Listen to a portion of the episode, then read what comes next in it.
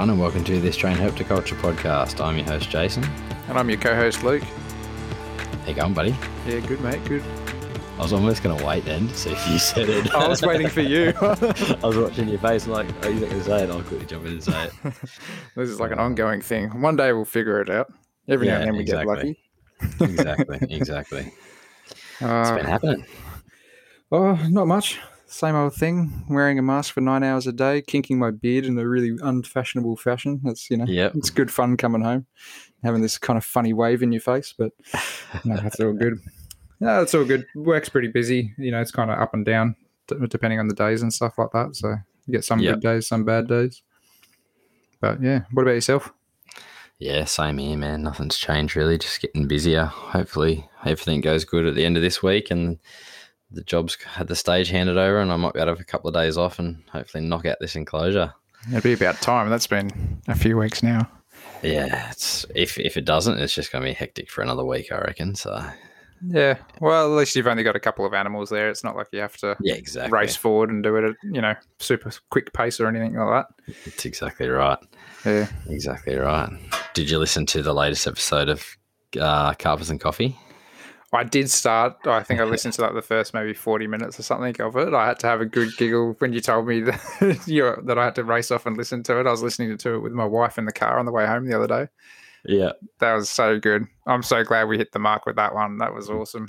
got him a good one. That was good. I was actually a little bit disappointed he didn't elaborate on we, what we actually sent him. So I will elaborate a little bit now. So Yeah. for those of you who don't know, uh, Morelia Python Radio, they're kind of like our uh, mother podcast, if you want to call it anything Yeah. like that.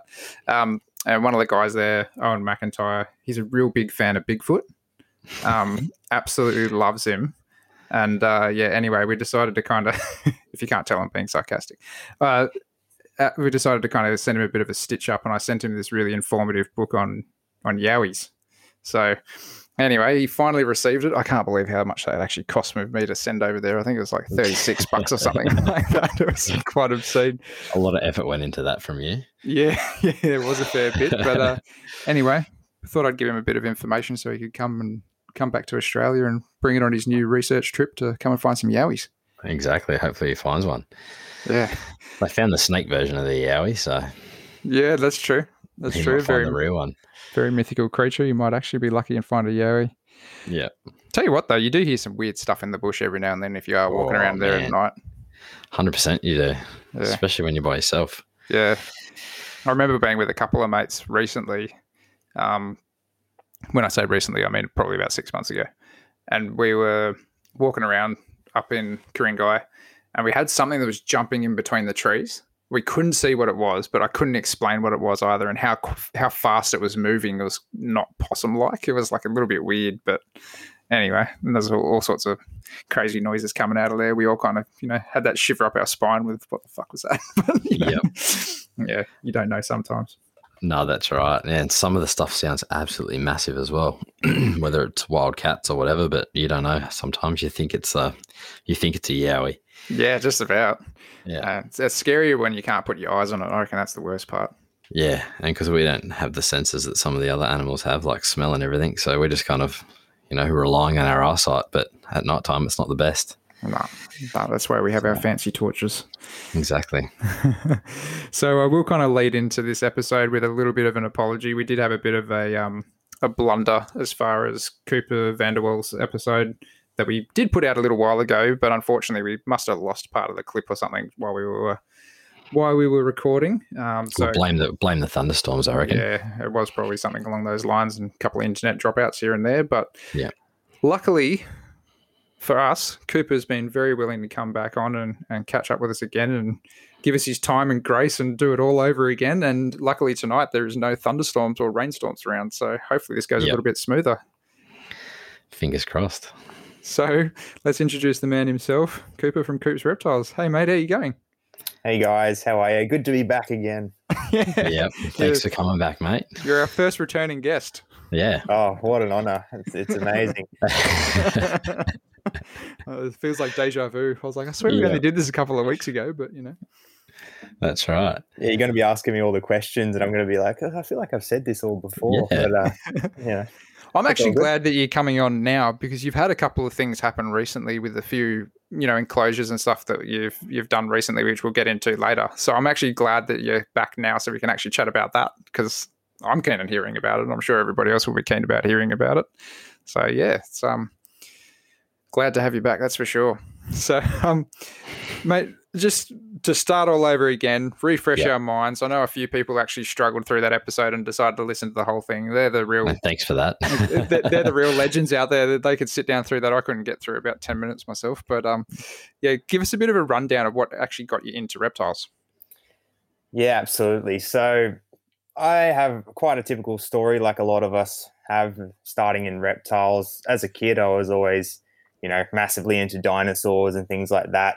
And uh, I was actually born up in North Queensland. I lived up in Townsville for the first seven years of my life. And I distinctly remember a, a couple of years of age, as soon as I could sort of walk around, I suppose, I was, you know, cruising around in the front yard and I came across a little some sort of little agamid. Looking back now, must have been some sort of Diporiphora species, some sort of two-line dragon, and I thought that was the coolest thing ever. And you know, eventually we ended up catching a few and uh, keeping them as some pets, and it just sort of grew from there. And yeah, it's just it's great to it was great to live in a place like that where you're just sort of surrounded by a lot of wildlife, and it really just yeah blossoms out of that. I think. Oh, that's awesome. I have to kind of just give us a little bit of a sidetrack. I know we're only just getting into this, but I want to know when you were catching these reptiles. Of course, you know, as kids, we're none the wiser. We didn't know about reptile licensing or any of that sort of stuff. Did you actually come up with any sort of traps, or were you actually just catching them by hand? Just by hand, yeah. I wasn't, you know, smart enough to figure out any sort of trap or anything. I think So my dad definitely gave me a hand as well. He was a bit more experienced in the, the catching department, but um, yeah, that's that's all it was back in the day. No, I, I I distinctly remember as a kid when I was catching things in the backyard or whatever, like setting up little traps and trying to be like you know MacGyver and setting up a few little things Yeah. to try to get some animals and stuff like that. But um, yeah, I can't exactly remember what I was doing, but I remember not being quick enough to catch most of these animals. So yeah, I struggled to catch most of the lizards running around my backyard. especially like little garden skinks and Oh, stuff like that, they're so just lightning quick. disappear. Yeah. Yeah, absolutely. Well, we're lucky enough that a lot of things up there, especially, they just sort of come to you. So, I mean, I know my dad back in the day used to keep a lot of small birds and finches and things and have those in cages and aviaries out the back. And, you know, having something like that around obviously attracts snakes. So we'd get you know, little spotted pythons and things come in and try and eat the birds, water python. And so once they're sort of in there trying to devour a bird, you can quite easily, you know, get them and pick them up and then, you know, shove them in a little tank. Yeah, I suppose the bird cage becomes the trap. yeah, pretty much. Hey. I have to ask, did you ever have like any monitors or anything get into your bird cages?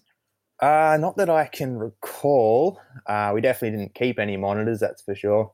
I think the only things we would have had around would have been Lacey's, but we were pretty like suburban, I guess. So you don't see that sort of stuff very often around our Mm. house, I suppose. But yeah, you know, still a lot of cool stuff hanging about. What was it like getting into the hobby at such a young age? very different to how it is now for most people, I suppose. I mean, again, it's just literally all wild caught animals. Again, because I didn't know you needed a license, anything like that. It was kind of just whatever you come across that you think's cool and you can sort of fit into a tank somewhere or whatever. Then yeah, you just go from there. I'm very lucky in that my father is quite a handy sort of guy. He's really good with uh, with his tools and he can build some good enclosures and things. So it uh it makes life a lot easier. Yep. Oh, that definitely makes sense. Hundred percent. Yeah. So, um, you kind of talked about like what your collection essentially was, you know, as far as wild caught animals go. When you did actually start getting your reptile license and stuff all sorted, did you end up you, kept a few snakes or something early on, didn't you? Apart from the spotted and water python. Yeah, so after moving down from North Queensland, again when I was about seven years old or so, uh, again that first couple years, uh, that was before I had a license as well. Um, and again, you'd find things that are local to you, like diamond pythons, had Jackie dragons, uh, blue tongues, a few turtles, things like that. I had a common tree snake for a while too. That was pretty fun. Um, and yeah, just things like that. And then eventually, yeah, the license came in and got your sort of basic things like blueies and beardies and stuff, and it's grown from there. It's a bit of a shock when you kind of find out that there is actually a license in place for all this stuff, I think, because I was kind of similar where I was keeping a few geckos and stuff like that before I actually realized that a reptile license was a thing. And then you kind of feel bad. You're like, oh, I've been doing it all wrong this whole time. But then you get that the species list, and it's like when you first get your license, and you're like, you know, you get that species list, and you look at it. It's almost like a shopping list. It's like, oh, I need to get one of that. Oh, I need to get one of that. Oh, I didn't know you could keep that. I want to get one of that.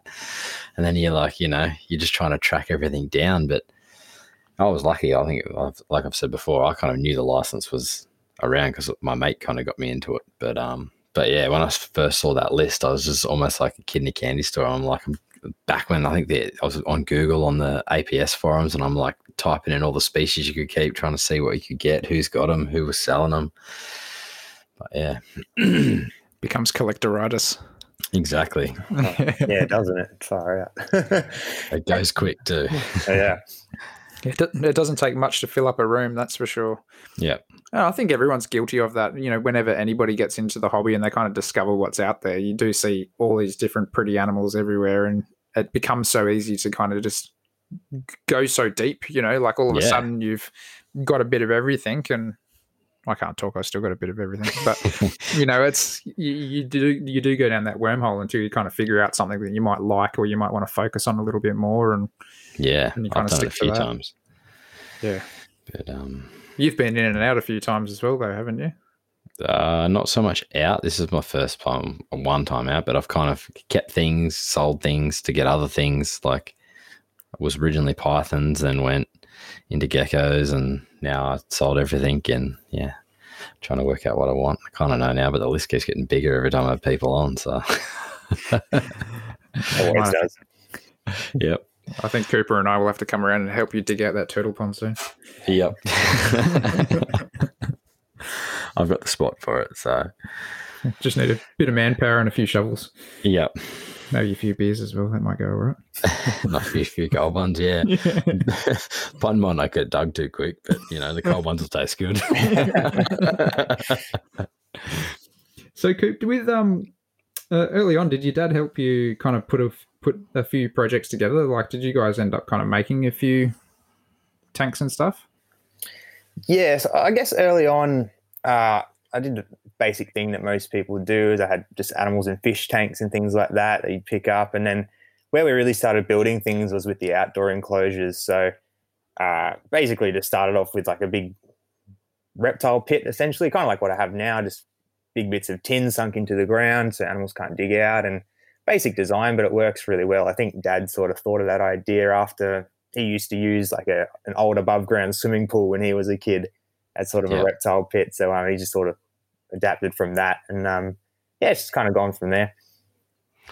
it's pretty cool growing up as like having your dad into reptiles as well. Like, you know, that's probably something that our kids, if they get into reptiles, might get. But you don't hear too many people our age that's parents were into reptiles and kind of pass that passion down. So that's like that's it's pretty cool to hear that. Yeah, it's really cool. Like I love hearing some of his old stories and stuff. Like he used to breed diamond pythons and things, and he said he used to like grab the eggs after the female had laid eggs and then shove them behind his fridge where it was like kind of warm, you know, where the little warm area is from the fridge, and he'd hatch them out from there and you know feed them little geckos and things and like just just weird things like that. You're just like, wow, like how the how they used to do it back in the day. It's crazy, you know. Yeah, now we've got all this technology. Like we can just go and buy an incubator, you can go and buy thermostats, and you can get everything to the exact degree that you want. Yeah, yeah. Like I, I back buy in those things days. I buy things in now and you know show it off to him and he's like, oh, how good's that? That makes life Yeah. much easier, doesn't it? He's like, Yeah. even like a temp gun or something. I'm like shining it around. He's like, oh, that's cool. It's got a laser. They're Yeah, handy for to torching your cats with too. Yeah, and Yeah, dogs and kids. even my little mountain dragons chase it around sometimes. I think it's a little flying bug or something. They chase it around the enclosure. I sit here sometimes for a few minutes, just you know, making them chase it around. It's good fun. That's cool. I've been kind of like sub, not subconsciously. I've been, I've been consciously trying to like almost use it to try to target train Loki a little bit too, That's cool. Just to see if he can respond to it. And he definitely sees the light, but he doesn't seem to get like I'm. I'm just trying to put the light and food together, so Mm. then he can kind of come to me for food or something like that. So, or you know, like a reward. But I might get there one day. He's a little bit slow at learning some things. Yeah, I've heard something similar done. I think with some Komodo dragons or something, where they Yeah. they get them to go to one side of the exhibit so they can come in from the other side or, or something rather like that. And yeah, Yeah. it apparently worked really well. So yeah, that'd be cool if you Different could do coloured something like um, gloves and buckets and stuff. Like one's for cleaning, one's for feeding and stuff. Yeah, I, I think it was actually on MPR that I heard that about. Yeah. Uh, it was one of their monitor episodes or something like that potentially. Yeah. That I heard about the laser targeting. I mean, Loki already definitely recognizes the pink feeding tongs is he's Yeah. getting fed because as soon as he sees those, he's just done a big belly flop in the water trying to get out the door. But um, yeah, I'm, I'm yet to try to convince him that the target or the, or the laser is actually you know a different thing. Well, it's amazing how far he's come for you. I remember first time I came and visited you, like he, he wouldn't even feed in front of you. So No. yeah. That's crazy. Yeah, They're now, definitely smart. yeah, now I don't stop him feeding in front of me. completely different animal, which is quite cool. Uh, it does make it a little bit sketchy at times, but you know, Yeah. I just need to put in a bit more work with him. Which I'm actually super excited that when I do move into this place, he's actually going to be essentially in a room off the lounge room. So he's going to be right there. And I'm going as much as Danny. Don't listen to this, Danny, if you are going to listen to this. but I'm thinking that I'll start getting him out a lot more to kind of walk around the, the house and stuff like that, and see if I can kind of get him Doing- to get Doing a Doc Merton. doing the Doc Merton, doing the Slinky from Camp Cannon, you know, just trying to get it Yeah. out, a bit more enrichment and stuff. Let him stretch his legs properly. That'll be awesome. Um, I just have to keep him away from any couches or anything like that because I can see that going really south really quick, and then it might end up divorced. But you know, we'll see how we go. Just buy cheap couches, you'll be right. Yeah, I know. I'm looking at IKEA and she's looking at two grand couches. I'm like, oh, what about this five hundred dollar one just in case I ruin it? But Yeah. without her knowing what I'm planning. But anyway. now she knows. yeah, hopefully she doesn't listen to this. We'll Yeah. see how we go. So, um, could, just are you able to give us a bit of an overview of what your collection is looking like these days? Yeah, for sure. So I guess my main sort of focus is essentially Boyds and Blotchies, or Boyds and Blueies, really, I should say. So I keep a lot of different blue tongue skink species. I've got uh, Centralians, Westerns, Easterns, and Blotchies, of course. Blotchies are my favorite. And of course, got the Boyd's Forest Dragons, been breeding those like crazy for quite a while now. And then I've got a few other little things as pets and little other projects. Like I've got my mountain dragons, like I mentioned. I've got couple turtles. They're pretty much just pets. Uh, I've got a awesome little Gillen's monitor from the man himself, the Gillen Eye Guru. And uh, recently, I've just gotten a couple snakes as well. So got a little pygmy python, and I'm currently just holding on to a little Stimson's python for my girlfriend until she can take it home. So. Yeah, I've got a few different things. Yeah, yeah, yeah. All right, all right. Uh, so yeah, a few different things. It keeps me busy. That's awesome. Yeah, I'd um, I've definitely known you as the bluey guy for a very long Yeah. time now, and you've done pretty well with the blotchies, or actually all blueies, really. You, you nailed the westerns this year as well, didn't you? Yeah, I was stoked They're probably that. my They're, favorite. I love those westerns. they're so cool. I was so stoked to pop them out. I didn't even think she was pregnant at all. She was running around like a normal lizard. Didn't look that fat at all. And then about five minutes before I was about to leave for work, I just walked past her enclosure and I see a little baby sitting on top of her back, basking under the heat light. And I just started screaming. screaming. My dad was on the toilet at the time and he's just like yelling out, like, what's going on? He thought I'd broken my leg or something. And then he comes out and I'm just holding this little baby, shoved it in his face. Look at this, look at this. And yeah, it was just awesome. That was probably my favorite. That was probably the highlight of my season last season. So Sure. really cool animals. It's good to have those kind of highlights though, where you get Yeah. super like. I mean, everything's good, right? Like, it doesn't matter what it is. Any little baby's gonna be cute, but when you have something that's something new, something exciting, something a little bit rare in captivity too, like that's something that you really get super worked up about.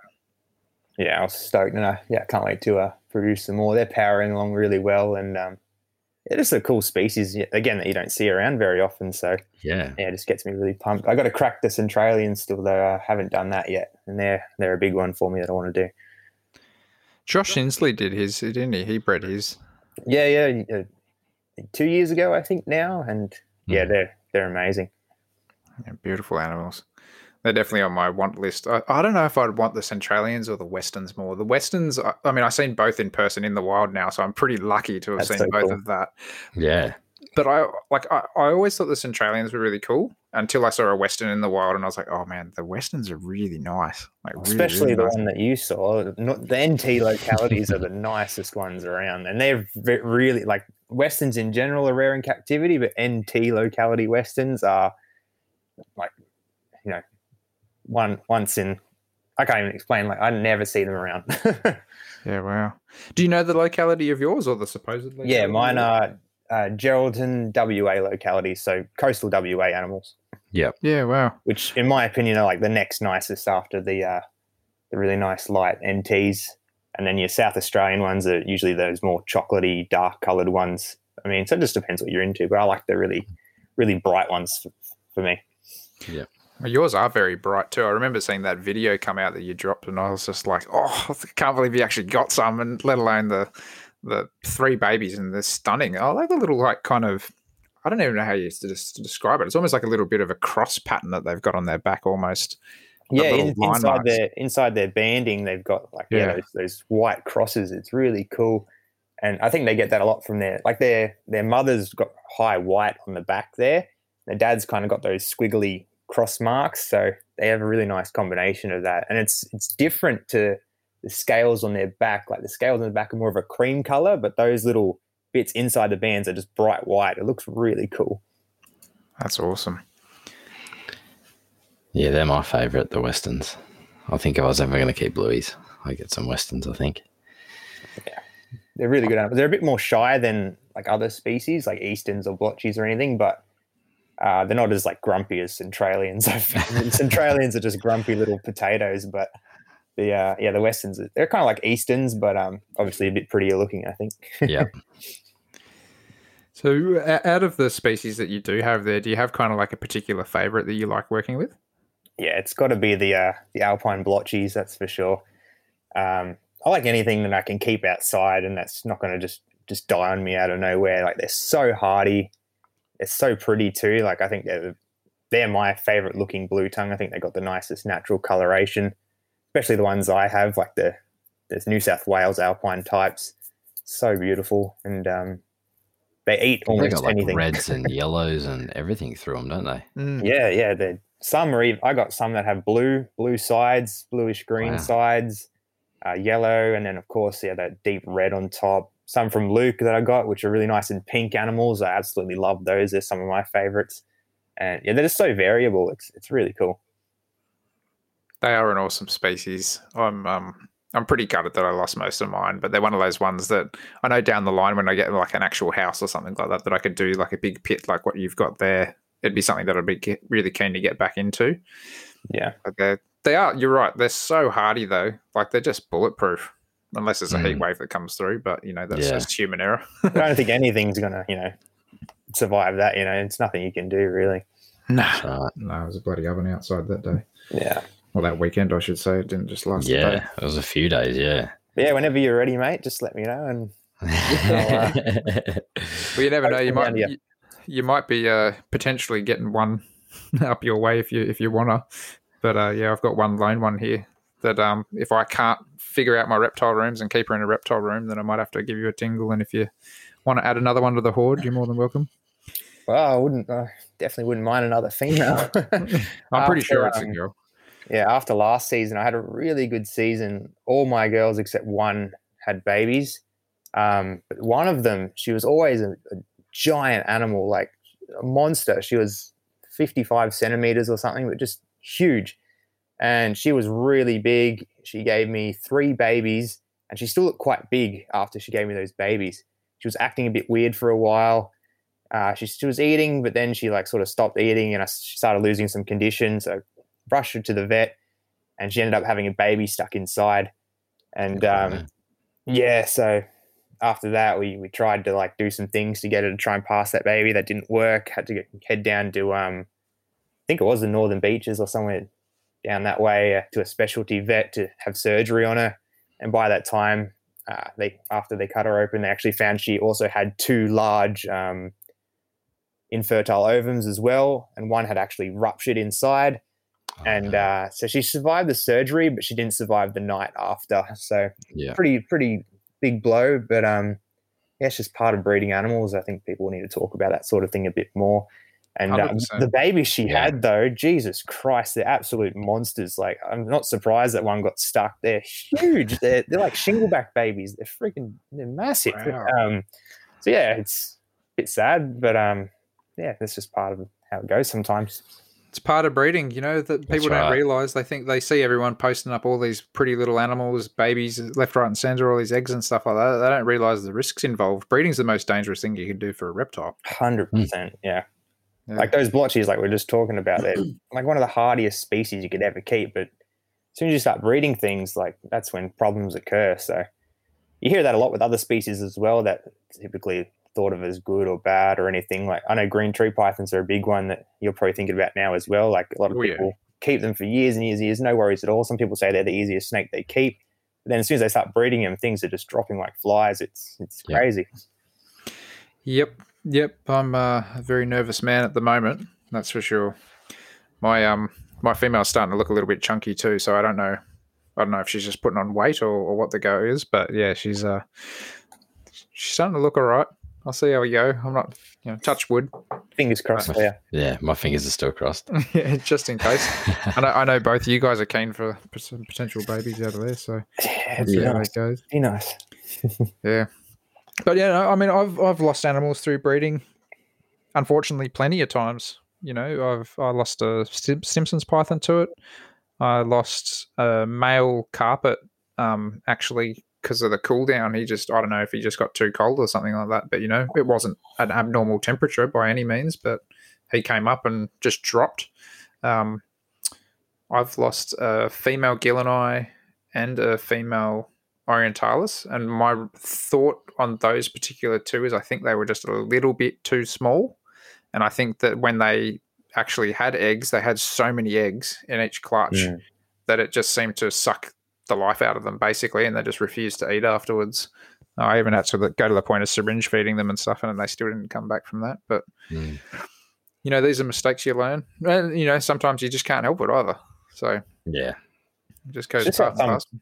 It's just how some animals are built, you know, like especially those desert dwelling animals and things. Sometimes they'll only live for a year in the wild and they need to just try and pump out whatever they can before they die. It's Yeah. really- right. So it's not surprising they can do these weird things at such small sizes, but end of the day, it's not, not good for them in the long run. No, well, I mean, you oh, look at something as simple and as common as a, a central bearded dragon, right? Pogona vitticeps. Those things can drop what four clutches if you're lucky a year, usually totaling anywhere from fifteen to twenty-five eggs, depending on how much food and stuff the female's got access to. So you're talking about, let's say, give or take, eighty to hundred babies there, and those babies have all been made by mum and dad, and they're all consumed a certain portion of her body weight coming out and then they're out into the wild and the, uh, us as breeders too you have those then 80 to 100 babies but not all those babies are meant to live. You know in the That's wild 95% of those would be bird food monitor food whatever else that's going around and then those Some wouldn't make it out of the egg. correct yeah but you know us in captivity we're trying to play god and we're trying to make every single baby live and Hundred percent hatch rates, and Yep. but you know what? These things happen. You know we we I, I, I got over playing god a long time ago. You know i kind of got to the stage where i was like if you come out of the egg and you're healthy that's awesome. If you don't that sucks. Um, you know if you need a tiny helping hand i'll try to give it to you but i'm not going out of my way to Yeah. you know really pump these things anymore i think it's just too too detrimental It's just prolonged suffering sometimes in many cases, you know, like it's just for you, like you want to get that thing past a certain point, but in reality, it's probably never going to get past that point. You're just sort of prolonging its suffering. yeah but you don't you don't know if you know later on down the track if those animals grow up to breed, whether the what effect that's going to have on their offspring as Yeah. well. Yeah. like weak weak hatchlings and so on. So Yeah, I mean, you see so much of it. Like in, not that I'm bagging mutations, but you generally see a lot of that in mutation morphs and stuff like that in pythons and stuff like that, where you do have Mhm. genetics that just don't work together, or they come out incredibly weak, like the spotted python, the albino spotted python. Like that was, you know, pretty cruddy for quite a number of years there, and and then you got guys like Peter Birch that have put in some pretty hard yards to try to rectify that, and you know, outcross and all the rest of it to try to strengthen it up again. So it does take a lot of work to try to bring those sorts of things back to good. Yeah. mm, that's right. Speaking about snakes, How is it having some snakes back in your collection? That must be pretty exciting after a few years.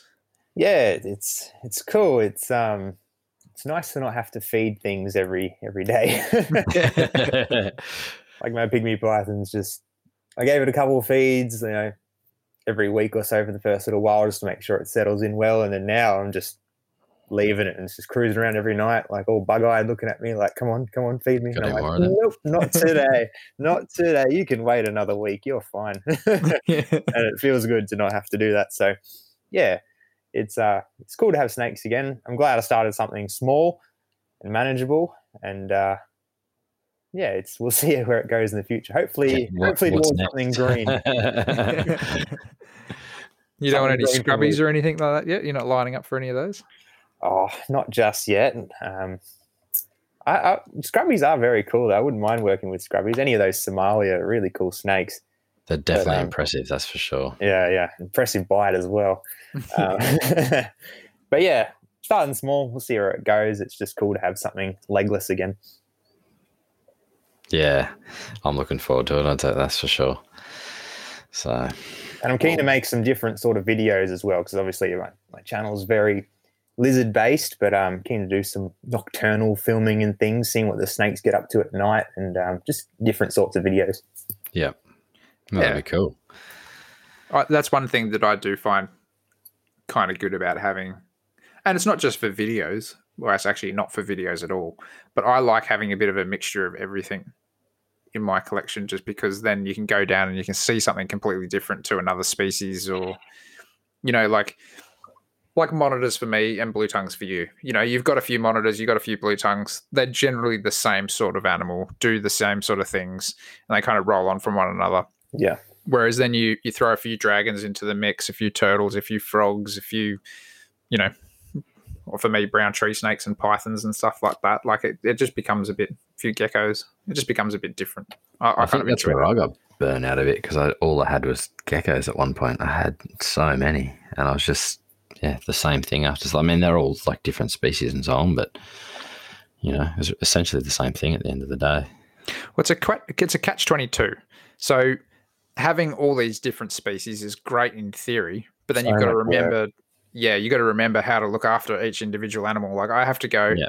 Oh, and I actually have to feed these brown tree snakes pretty often, you know. Whereas I look at the pythons, they go, yeah, every three weeks if you're lucky, sort of thing. You know, like they're pretty crazy like that. Whereas I'm in there with the brown tree snakes trying to feed them once or twice a week, and then you you got to remember your geckos at night, your lizard, mm, diurnal stuff during the day, your turtles, well, like whatever. Whereas at least for you, when you did have all those geckos, you knew they were all on a night shift. You knew they all needed bugs. You know, so that kind of makes it a little bit easier in that sense. But Yeah, that's true. Uh, but at the same time, like I think it just you almost go into autopilot mode too, where it's like Yeah. I'd come in here, I'd have all the different size crickets, I'd have different containers for um, calcium powder, and I just scoop up crickets, shake it all up, and then I just whichever ones were the right size, I just chuck a bunch in these enclosures, go to the next one, chuck a bunch in that enclosure, and then once I'd done all the stuff that ate large crickets, I'd go to all the stuff that ate medium crickets, do that, and then go to stuff that ate small crickets, and it was almost just autopilot mode. Yep. But um, not that I didn't enjoy it, but you know, I, you know, I do, I did miss having snakes. Like for some reason, like something just draws me back to snakes. I think once you've had a snake, you always want a snake.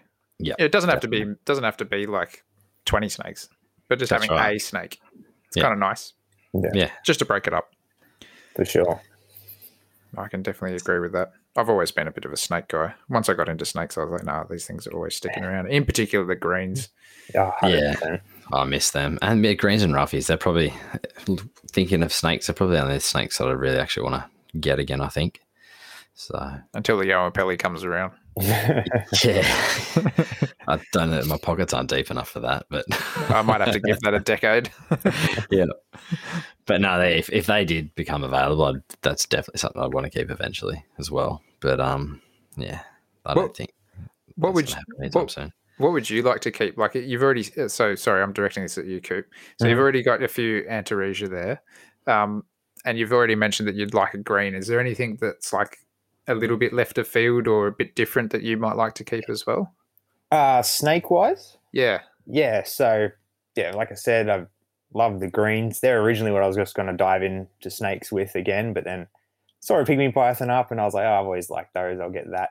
Otherwise, aside from that, I do really love roughies.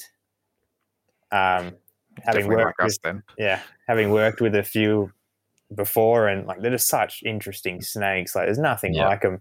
And yeah, as you all know, they have such an incredible story, and just what, what else is there to say about them? They're just wicked. But aside from that, um, I, I wouldn't mind something like a common tree snake, something like that. They're really cool. I think I do quite like the boigas. Um, but yeah, nothing, nothing too crazy aside from that stuff. Um, yeah, just those things. I think I would really like some of those tree snakes just for the fact of how active they are. Like they're just Yeah. non-stop all day. Like lightning fast too. yeah, like I got a friend who's got some of those blue phase common tree snakes, just turquoise blue, like oh, beautiful animals, and I think they'd be really fun to keep. Yeah, just that's Yeah, few things. stunning. Something like that would be really cool to do in a really large display enclosure. I think, like if you could do it properly with like heaps of upright tree branches and stuff. Like some, Yeah. I'm talking something massive. Like let's just spitball here for a second. Like a couple meters long, a meter deep, meter or so high, just so they can actually whip around and race around like they do in in nature. Like they're Yeah. a very quick, active snake. So I believe that they'd need a lot of room if you wanted to do them properly. But yeah, that would that'd be so cool to see them just flying through tree branches and stuff in a nice big display. And you could do so much with the environment. Like you could make it bioactive, live plants. You have a water section because they do like to swim around as well, hunt fish and things. Like it's Yeah. Yeah, very diverse um, range of things you can do with those species. So yeah, you don't see a lot of them around either. nah. Nah. They demand a good price tag.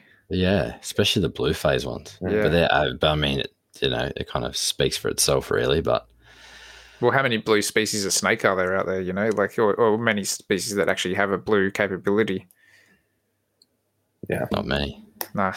The only other one that I can think of in Australia would be a green tree python when it's either hormonal or if it was genetic or anything like that. But Yeah, yeah, But yeah, those those um those common tree snakes, they're fantastic. That was one thing that I found really hard to walk away from. I wish I was a, a really rich man, but that that last expo before Expo, yeah. before COVID really smashed us. Bill Bill Swinyard, yeah, Bill Swinyard had.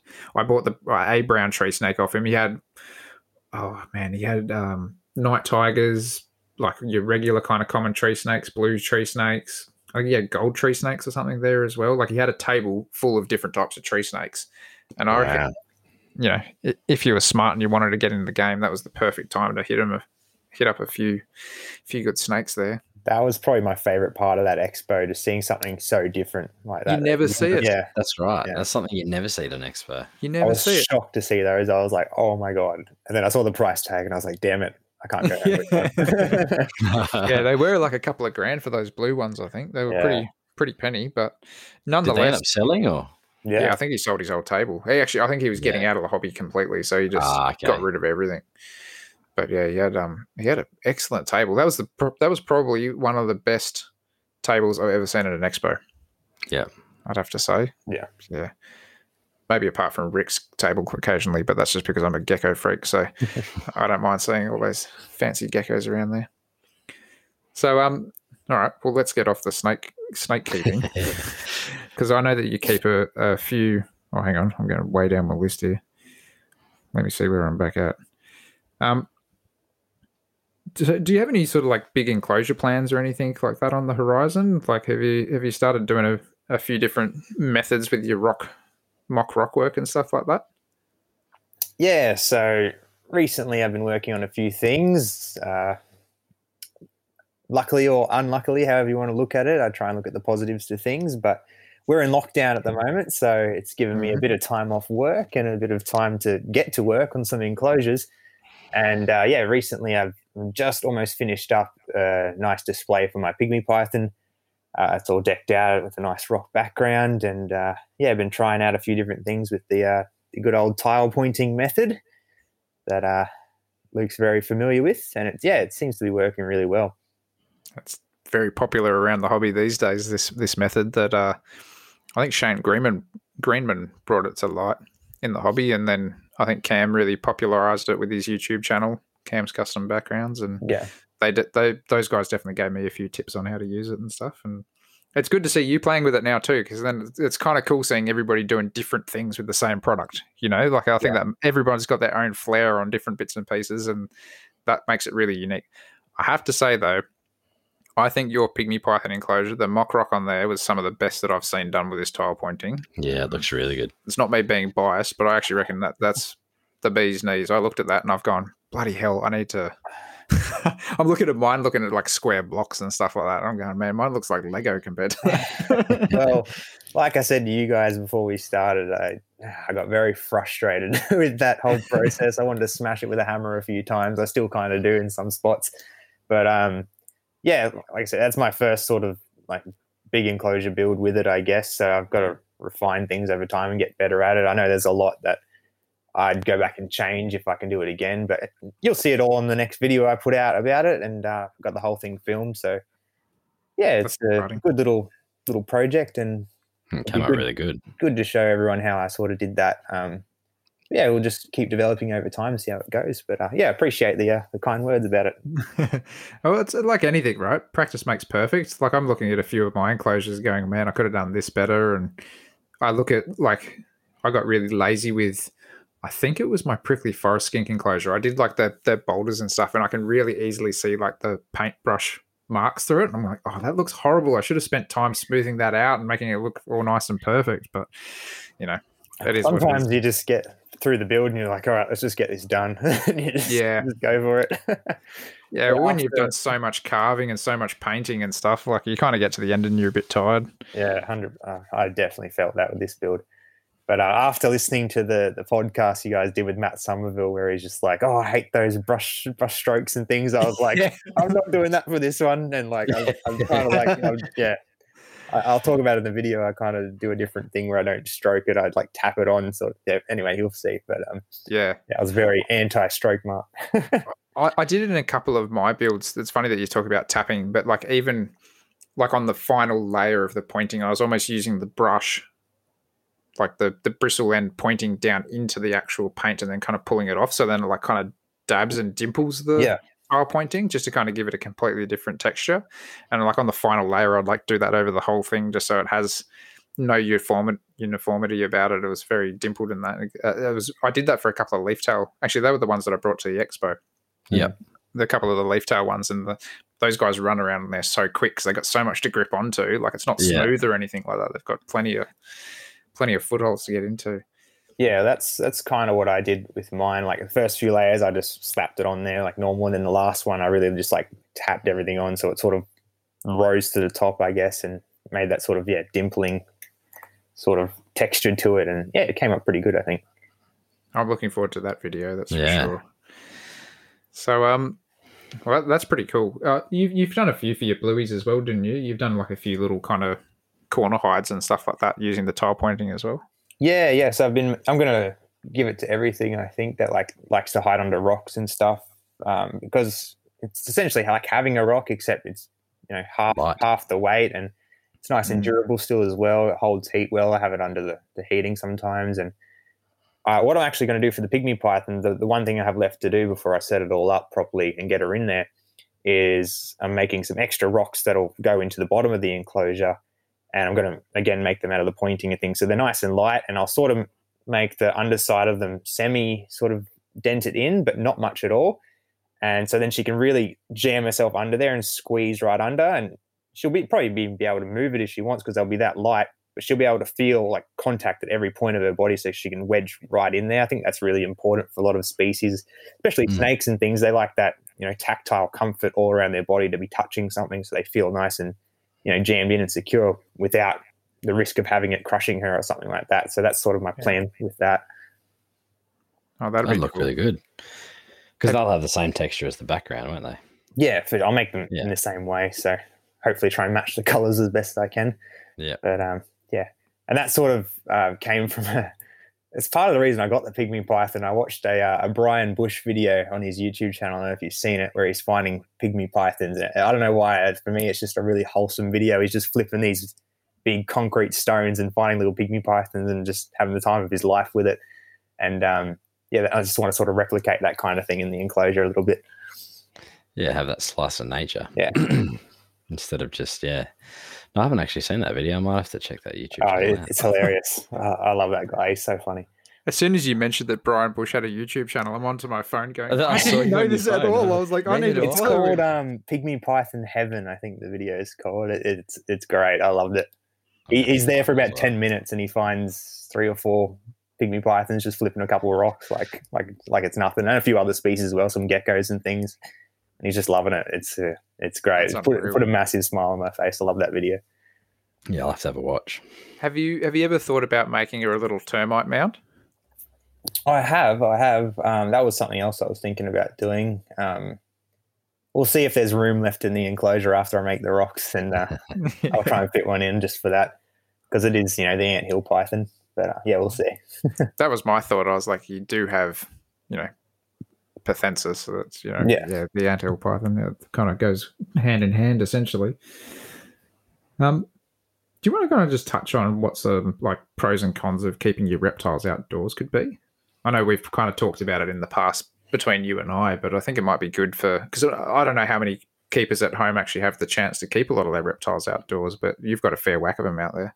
Yeah, so that's for a long time. That's how I, I kept most things, and it, honestly, it really is the best way to keep any anything if you can. Like if it's local to your area or close by, where you can sort of match its natural range and things, and get them outside. You know, nothing beats natural sun, natural you know Right. wind, weather conditions, humidity, everything. It's just it's so diverse and you just can't replicate that inside. Like it's just insane. Like if you, when you really dive into it, it's it's crazy. Everything works together to form an environment. But anyway, uh, there is a lot of things you need to consider though when you're keeping animals outside. So obviously, temperature extremes are a big one, as as we mentioned Mhm. before. You know, heat waves come, especially here in Australia, and when they come, they uh they don't take any prisoners. That's for sure. They just No. wipe things out. So you got to be prepared and have a plan in place for any sort of eventuality. Now, if, if you look back on my YouTube channel a few months ago, we actually got flooded as well. So that's another thing. It's not just heat; it's it's cold and rain and everything. So all my blue tongue pits and everything got totally flooded. I had to bring all the animals inside and get them all out. And a flood, even a few like about a year before that, I was away. Luckily, my parents uh, were home, and basically, my dad got up at you know 3 a.m. in the morning just just because he woke up and needed to you know get a drink or something like that, and he was like, "Oh, I'll just check outside to see how the rain's going." And sure enough, the whole backyard had risen overnight, and the animals were about an inch away from from drowning in their in their huts. So he ran out there and, with an umbrella and some gum boots at 3 a.m. in the morning and, and saved them all, thankfully. Um, so yeah, lots can happen, and you've got to set up things to prolong their their life if things happen, so you can get there in time. So a big thing I'd recommend anyone do is what I have is any animal I have outside, I have a corresponding sort of tub or container I can put that animal into and bring it inside in case anything's happening. So, uh, like my blue tongues and things, I've got a tub for each of those. I can bring them in, set them up inside for the day if it's a heat wave or anything like that. So they can stay nice and cool and be out of that sort of environment as well. You know, it could be anything that happens, like an animal breaks in, an enclosure breaks, something happens. You know, like you've got something at least for a short period of time where you can put that animal if you need to. Um, otherwise, you just got to set things up up well. So have good hiding spots. Obviously, predator proof the enclosures. Make sure you know your environment and your animals and things, so nothing get taken away. Like for a long time, I kept my blue tongues without any sort of cover over the top. If they were adults, obviously, I wouldn't put babies out there because they'd just get taken by a kookaburra in no time. But um, yeah, as time goes on, you learn things and you see other people's experiences, and hopefully, you don't have to learn the hard way. So, yeah. Yeah, you and I both had issues with rats as well. Oh, yeah. Unbelievable. Those bloody things. Yeah. um, yeah. That was um I think it was kind of coming out of winter I had that problem. I can't remember if it was last year or the year before. Actually, I think it was last year. And I had uh, you know, I was starting to feed the blue tongues again and the the rats were keen for some food as well, so they started gnawing through the sides of enclosures and getting into enclosures through little tiny holes, big enough that the blue tongue couldn't get out of the hole, but Yeah. small enough the rats could get in and out and you know, if there wasn't any food left into there, they were chewing on the sides of the blueies as well. So that makes me so mad. Yeah. oh, that just yeah makes me want to just destroy things. But um, yeah, it's horrible, isn't it? And yeah, it's just something you don't really It's know so about until it happens. too. Yeah. Uh, you know, like I had some pretty solid mesh on the side too, but you know, rats are rats are very smart little animals. That's for sure. Yep. You have to give them kudos where kudos is due. Yeah. So Um, if putting things outside, just always understand that things can and will happen. Just try and avoid them as much as you can and have plans in Yeah. place in case things go south because it, it can happen, you know, really fast. Yeah, that's that's the thing. Like, you know, essentially when you're keeping something indoors, you're reasonably controlled. You know, you got things like thermostats and timers and that in place, so you can c- kind of create your day-night cycles with maximum temperatures, low temperatures, all the rest of it. You know, misting systems for rain and stuff like that, so you can simulate things. But you know, outdoors, you're really at the mercy of Mother Nature. Yeah. But um, yeah, I really like that tip of having those those tubs indoors for the corresponding animals. I think that's I've really key. Had That's use something it quite Yeah, a few really times, so it's, it's come in Yeah. handy. That's for sure. I mean, it might just be because my area is more more prone to floods and things like that. But I mean, I'm sure there's always going to be some sort of time where it's going to happen and be in use. Yeah. Well, I mean, even just not the floods, but as you say, like the heat waves and that, like I had nothing when that heat wave came through. I was Yeah. literally throwing my animals into a laundry tub It's just to, all together. I was just like trying to keep them going, you know, but Yeah. you know, I wasn't prepared. So I don't think Yeah. anyone was prepared for that weekend though. That that was just No. insane. yeah, that one was pretty nasty. That's for sure. Uh, and like even then, like I had everything inside. I was like, okay, we're good now. It'll be okay. And then our power went out, so I couldn't even keep the house cool. So luckily, it, it just retained enough cool to um be all right. But yeah, it was really scary. Yeah, that's nuts. A, a bit of a different question about keeping animals outdoors. Like, so more often than not, you when you have juvenile blue tongues, correct me if I'm wrong, but you tend to do a fair bit of raising indoors with them. Yeah, hundred percent. So I mean, it's more so about the temperatures. So I don't like keeping animals under a year old outside of their first winter because they're small. They're more susceptible to anything really, and they're not as strong, I guess, as something that's more big and established. So I like to keep them warm over their first winter and keep a close eye on them. Then after that, I know they're strong enough and they can go out there and be totally fine. Um, but yeah, otherwise, you know, I I just like to keep them inside just so I can keep more of an eye on them. But I have in the past many times after they've been born until winter hits, just had them outside. There's no no problem with it at all. Yeah. mostly the winter that I, I try and avoid for those first year animals.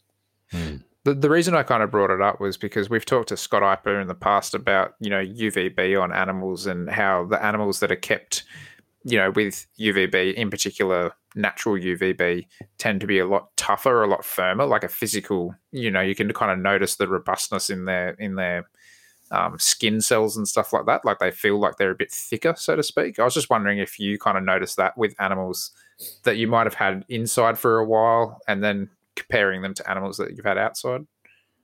Uh, nothing really springs to mind too much. Not with like young animals or anything. Um, but the thing the thing is, I still take things out for sun anyway. So Yeah.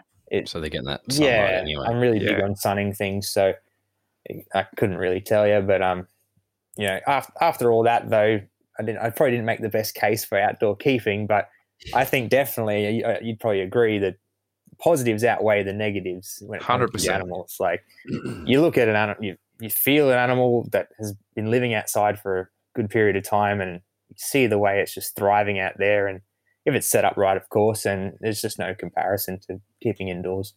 A big one for me in that sort of circumstance, and one that I always try to promote very heavily for being outdoor animals, are turtles.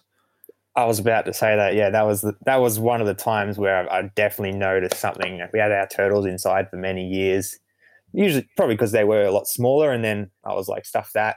Let's pop them outside." I uh, found In the some spa bath. Yeah, I found a good means to uh, keep them outside in a good enclosure, and um, yeah, their shells just went insanely better just from that natural sun and things. It was amazing. they turn into rocks. Like Oh, they, they, they awesome. physically feel so hard and solid, like a turtle should feel as soon as they're in natural sunlight for a period of time. It's amazing, isn't it? Yeah. I actually did a bit of an experiment. Um, when was this? It was maybe about two or three years ago now. We bought a whole bunch of Murray River turtles into to work. I think we bought like 30 or 40 of them. And uh, anyway, I took home five of them to put in inside like a little tiny pond. And when I say pond, I'm talking like a hundred liter container that had nothing in there but a little bit of sand, essentially just somewhere for bacteria to live, a few little branches so the turtles could actually get out onto something. Um, there was no filtration whatsoever. There was heaps of natural plants and stuff like that growing in there, just so the turtles had somewhere to hide, a bit of shade and stuff. And I, I had these five turtles for six months, and just before it kind of got really into winter, I actually took them back to work and compared them to the turtles at work. And the turtles that I had in that bucket, like it was pretty much a bucket, were so hard in the shell compared to the turtles that we had to work, even under the the T5 lighting and stuff like that. And you know, you see a turtle in captivity, a young turtle, like most of them are pretty soft. You can kind of bend them. The yep. size difference wasn't too out of whack. Like they were pretty much the same sort of size. Um, but yeah, the actual sh- the strength in their shells was very noticeable. Yeah, yeah, crazy, you can't replicate the sun. I don't reckon. No, and that just no. goes to show, like, you know, sunlight obviously, as we all know, is essential for creating calcium and things in reptile bones, and a turtle is essentially a giant bone with a, mm-hmm. a head and legs. So, yeah, if something's affecting that shell in that much of a way, then you can imagine what it's doing in the inside of the bodies of all other reptiles. So, that's right. The, the stuff you can't see. I mean, that, that's why I'm going down the the line of even providing geckos with UVB and stuff like yeah. that now. You know, things that I've never really believed in in the in the past, but you know, I'm prepared to change my mind and experiment with these things. And you know, if you're giving them everything they they could have access to in nature as best as you can, why not? Yeah, like I'm planning to put um, UV on on this pygmy python in the new awesome. enclosure. So yeah, we'll see how it goes. I've seen accounts. I think Matt put up a thing where he said like every day at, at ten o'clock or something, his pygmy python comes out and has a bit of a bask for a while, then goes back under, and you know, like clockwork. So I'm keen to see what uh, what it does. I, I've, yeah. I mean, I've seen. Um, I'm going to say they're a little bit more uh, commonly used with UVB, but my diamond pythons love UVB. Yeah, now that's that's not you know anything out of the woodwork there. Um, but one thing that really did surprise me that I did catch maybe a couple of weeks ago now was one of my brown tree snakes out underneath the UVB, and that was like midday two on a Monday, one of my days off, and I went in there and she as soon as she saw me that she was out of there, like she was straight into a hide, but. That really caught me off guard. Actually, seeing my brown tree snake out underneath the UVB it was the first time I'd seen that. I used to one of my first jungle that I ever got. I used to keep UV on that, and that jungle, even up until it was like six, seven years old, was the most black and yellow jungle I've ever seen. Palmerston. I'd love to play around with it with a bredli. Yeah, to see if you can get that red. Yeah. Bredli, bredli. It's bredli, isn't it? I think so. Scott will correct me on this. I'll get a message yeah. later well, think about that a lot, like coloration and UV and stuff. Like you look at a lot of captive agamids and things, like they look trash compared to wild ones. Like you look at any sort yep. of, you ever seen like a crested dragon in captivity? They're grey and black. You look at a wild one, they're fiery red and yellow and orange, and they're just nuts looking. Even like Boyd's forest dragons, like wild ones.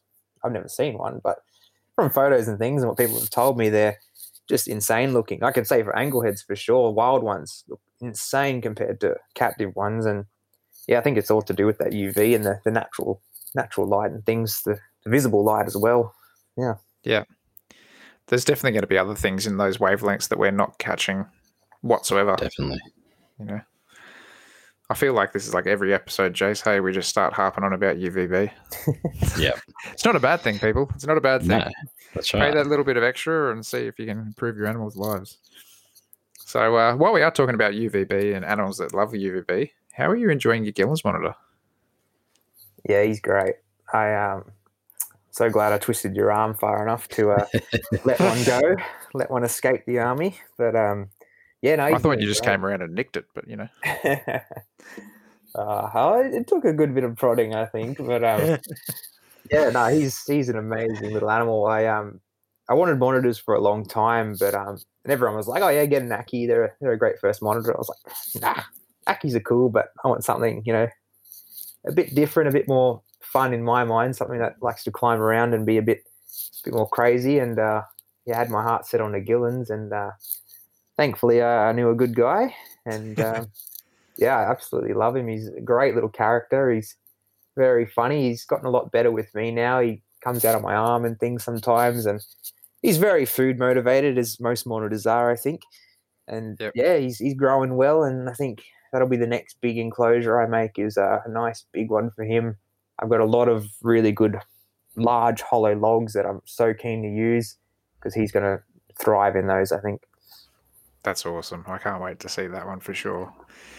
They are. Um, I love Gillens. They're probably my favourite of the smaller monitors. I reckon the smallish ones. If someone didn't hoard them all, Yeah. Where I'm up to 14 now. oh, yeah. So I don't know if you heard that, Coop, but uh, yeah, got a couple of extra ma- uh, females actually. Oh, did you? Yeah, they're on a, on a breeding loan. So Nice. Apparently, uh, this fella he had a, a, a male that's maybe past his prime. So before the girls get too old, he wanted to give him one last crack with some different boys. So All right. potentially three different bloodlines going this year. So It's going to be That'll be pretty raining, exciting. raining Gillens at Beaches Scaly Beasts. it will be, and then I'll be up to thirty by myself. So that's crazy. And then you might finally sell one. yeah, I doubt it. No, I, I've I, I've kind of promised myself that if if I can get um, some babies from these particular girls and uh, the from the male that I got off Kurt, um, then if I get some animals from my original group, then I'll sell those ones on just so I can keep some blood from the new ones coming in. Yeah, But- you don't want to keep keeping all the related animals. You know, like you no, wanna I, I want to spice it up. Yeah, for sure. But I, I'm going to start, you know, all going to plan. If this does all come into fruition, I'm actually going to start writing up some like family trees and stuff like that, just to kind of keep tags on who's who and who's going over who and stuff like that. Because I think if I don't do that, then I'll get lost and, Yeah. you know, I don't want to muddy the waters with my own stuff again. So at least if I can have a few different groups. But man, you should see the size of these females. They are stonkers. Like they're Yeah. massive. They're they're big girls. You know my male that you've you've seen here plenty of times. Yeah, Gilbert, yeah. Yeah, Gilbert. He's uh he's probably two thirds the size of these girls. Wow. All right. Yeah. Yeah. Well, hopefully Yes. that's uh, a lot of good room for a bunch of eggs, hey? Well, they need to lose some weight, so I'm hoping that's the case. Yeah, nice. So we'll see how they go Fingers anyway. crossed. Yeah, yeah. Definitely need some more more Gillens, especially at this this time in the world. Very Yeah. popular little animals. Yeah, that's for Yeah. sure. Yeah, every man needs dogs after him. Um, have you? You have- could probably sell all of them straight away. I reckon. Oh yeah. yeah, yeah, they're kind of like a nest egg. I'm figuring at the moment. Anyway, by the time I go to sell them, they'll be worth nothing, but I'll be happy with all my No Gillens. doubt, so yeah. doesn't bother me. they'll they'll be ready for my walking Gillens enclosure. One day. Yeah. I started stirring up Danny about that. I'm like, you know, one of those spare rooms, I might just downsize the collection and we'll just put a put a screen on the front door of the room and I can just walk in there with all these trees and heat heat lights hanging down everywhere. You could That'd be make some incredible videos, like with just a oh, room full imagine that. Gillens, like throw in like a thousand crickets or, or something and just watch them go to town. Yeah. Oh, I'd Just love herping to. in your own room. I wouldn't leave it. Yeah. Especially in that- winter. Set Not like flag in there. Yeah. Hammock in there or something. Oh, I'd do that. I've got a swag. I could I could do that. Just pretend I'm in Uluru. Yeah. Sit under the heat lights, you know, get get the feel for it. I've already started thinking about it. Like I've already in my head, I'm like looking at bathroom lights and things. You know those big heat panel bathroom lights you get, and I'm like, oh, I might need three or four of these. You know, over different tree hollows and stuff like that throughout this room. But I feel like I've seen those used at some zoos before, so you know, could work. Yeah, definitely. yeah, Yeah, one day, one day. Have you done any training with your Gillen's monitor? Not lately, like you know, as I said before, I've just been really busy. Uh, so not as much as I'd like, but um, you know, I still hand feed him and things every now and then, get him to crawl out of my arm. Um, just taking it slow with him, letting him do what he wants to do, and he's just generally more comfortable with having me around. Like he used to just run off and hide if I go near him or anything, but now he's you know pretty bold and out there. I just got to really try and refine it down to um, a bit more hands-on things. Like he definitely freaks out if I grab him. Like I, I made a video a while back where I did some upgrades to his enclosure and I had to grab him at one point for that. And I didn't really mention it in the video, but if you like listen really closely when I grab him, you hear this little like hiss. It's very cute. But um, yeah, I definitely pissed him off that day, and he was a bit angry at me for a little while after that. But um, yeah, he's getting there. Oh, that's good. Yeah, they're such good. How old's he now? Is a year? A bit over a year? Yeah, a bit over a year, I think. Yeah. I lose track. but, yeah, no. That's why you got to write it all down, mate. Have your uh, Yeah, I your whole big family tree going. I think that is something that's quite like underutilized in in the Australian hobby, especially. Like no one does that sort of thing. Like keeps No. track of their lineages and what's been with what and things. Um, I think it's definitely something that a lot more people should do. even just like different clutches and things because at the moment i've got i've got gillens from the one pair but i've got two separate clutches so technically they're all siblings but they're different years apart so you know just trying to keep an eye on who's who and and all that as well like oh man a big rabbit hole to go down there but it's definitely something that maybe once i'm set up in my new place i might actually put it into fruition and Yeah. start putting pen to paper with it. So, uh, what's it like being one of Australia's original reptile keeper YouTubers? You're one of the pioneers. uh, yeah, I mean it's it's definitely interesting. I um just it started off as just I wanted to show off things you don't really see online about Australian reptiles and things like that. So like literally my first video was with my uh, when I first got my hypermelanistic blue tongue. At the time, I wanted to learn learn heaps about them, wanted to know about them, and I, like many other people, especially young people at the time and now especially, go to YouTube for a lot of information. So it's a good way to find things, I suppose, depending on what you're after. And yeah, at the time there was nothing really on it, so I was like, well, I've got one now. I can start making some videos on it, and uh, it sort of went from there. I just wanted to show off all the interesting, cool, rare Australian things that you don't see anywhere else. Um, because most Australian reptile videos are on like, hey, here's my bearded dragon, you know, and it's got no scales anymore. Um, but uh, no. Um, so yeah, I just wanted to show off all the really cool things that you don't see because we have such amazing species here that I think puts the world to shame, and you know they're really hard to find. Not many people have them, so I wanted to seek out those people and things and just show them off. So yes, that's Yeah. how it sort of started, and yeah, I'm really passionate about that. Oh, it's definitely one thing that's, uh, you know, the Australian reptile hobby. I think when you compare it to places like Europe and America, it's so in its infancy still. Yeah. That's And- right. in particular the social media aspects of it as well. So there's not a lot of Australian YouTubers out there when it comes to the reptile hobby these days, um, Yeah. Which is not a bad thing. I, I think you know the ones that are there, most most of them are in it for the right reasons and showing off some pretty good stuff and, and kind of giving Australian a pretty Australians a pretty good name as far as reptile keepers are concerned. I'd like to think anyway, but yeah, I, I remember. I still remember it was you know, a few years ago now when you were like, "Oh, I'd really love to show off your collection to to everyone," and I was like, "Oh, I was so nervous to have a camera put in my face." It's funny you didn't you didn't seem it at all. I was like, oh man, this guy could could do my job for me. He's, he's better than me at it. I suck behind a camera, and he's just like, yeah, no worries at all. I was like, far out. You haven't Uh, seen me behind a camera. Truth be told, I was absolutely packing my dax that day, but I, I, I kind yeah. of did it as a bit of a challenge because I was like, I think we've kind of talked about this in the past where I'm a little bit of an introvert at the best of times, or- or at least I was quite a bit of an introvert. So I Yeah. think, you know, me putting myself out there by, you know, getting on film with with you, not only was I using it as a bit of a, oh, this might help me sell a couple of animals or something like that, but it also kind of helped me get over my fear of, you know, public speaking a little bit. So I've always been try- one to try to push myself a little bit further because I hated public speaking at school. Like I could not think of anything worse than standing up in front of a class of kids and giving a speech on some topic that I didn't like.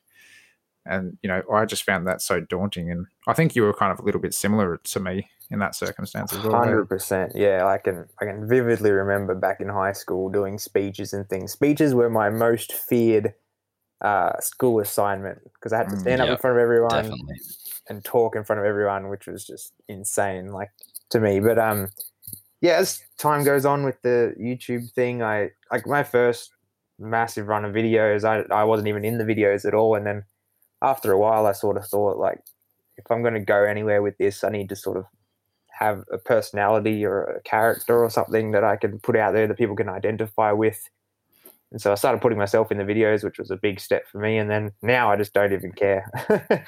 Yeah. you just get used to it. But um, as well as that, I, I there's another part is why I got into the the channel and things like that is growing up, I was sort of like the only person in my friend group or anything that was actually into reptiles. I was kind of a loner in that regard. Like I remember kids at school and things would be like, "Oh yeah, he's the reptile guy." Like if they found a reptile or something, like, "Hey, what's this? What's what's going on with that?" Blah blah blah. And and uh, yeah, I was sort of a yeah the only person into that sort of thing. So I wanted to make more friends and find like-minded people in that sort of regard. And yeah, reaching out with the the YouTube thing like that is was part of that reason, and it's definitely worked very well. I've met some great friends like yourself, and um, yeah, some really cool experiences. So yeah, it's been awesome. I, I definitely find that that like this hobby, whilst there's a lot of downsides to it, and there's a lot of negativity and stuff associated with certain people and certain groups and stuff like that, the most part of it in Australia is pretty good. Like we're Yeah. pretty lucky, and a lot of people get on. And you know, whilst X might not be your cup of tea, you can appreciate it for what it is, and Yeah. appreciate someone's different thought of keeping styles and stuff like that. You know, like it's there's a million ways to skin this cat at the end of the day. So yeah, it's pretty good to have a whole bunch of bunch of people in it for the same reason. Yeah, I think we're like you said before, we're lucky that we're still it's still so small in Australia at the moment. So Yeah, um, you know, there's definitely places for it to grow, which would be good to see where it goes in the future. I don't know if you ever found this, Coop, but the, uh, my father-in-law said this to me one day. Like I've always told him, like this is just going back to public speaking. I, I've he always kind of said to me, he's like, you know, if you start talking about something that you love, then you're not really talking. You know, you're Yeah. just you know, you're passionate about it. You can do it so much easier. Whereas, you know, if if you had to talk about something that you weren't confident on or you didn't like or anything like that, like I still can't talk about stuff like that. But you get started on geckos or snakes or something like that, I won't shut up. Yeah, Hence why I'm here. Yeah, exactly. yeah, I I feel that hundred percent. Like I'd have people, you know, come around every now and then, like when I was younger, and they'd want to check out all my awesome, you know, lizard pits and things, and like, oh, I was like, oh yeah, I can talk about this all day, you know, just ramble on about it, and then, but otherwise, you know, pretty shy and reserved sort of person, not very outgoing in that regard. I'm definitely not an extrovert.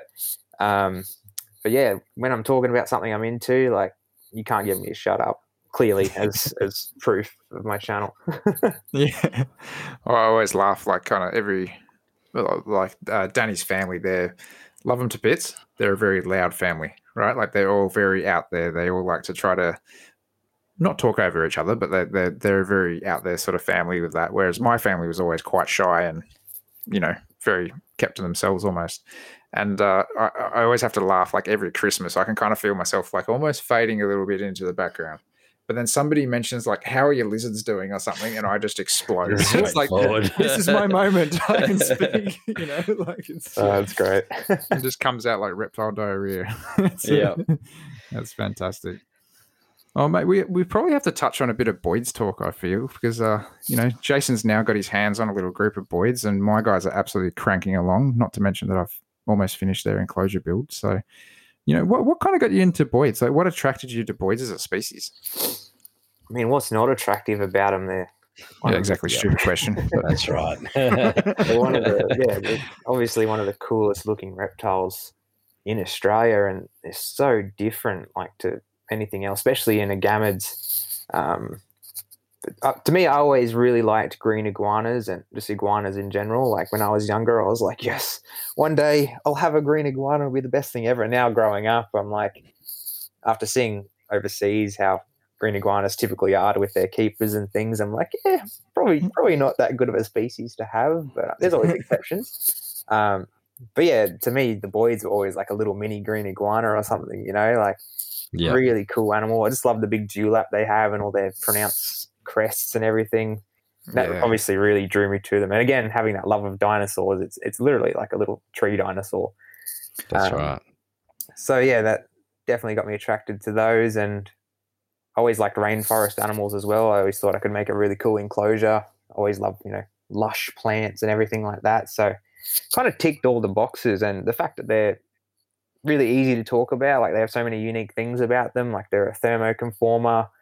They uh, live in one of the oldest rainforests in the world. Like this, such a prehistoric sort of species. Like yeah, so just Boyds were just one massive big tick for me. yeah. Thermoconformer. That's what I was trying to think about all those weeks ago. I was trying to think of the term.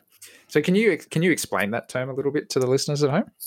Yeah. So most reptiles, you know, being cold blooded, they need to be able to heat themselves up.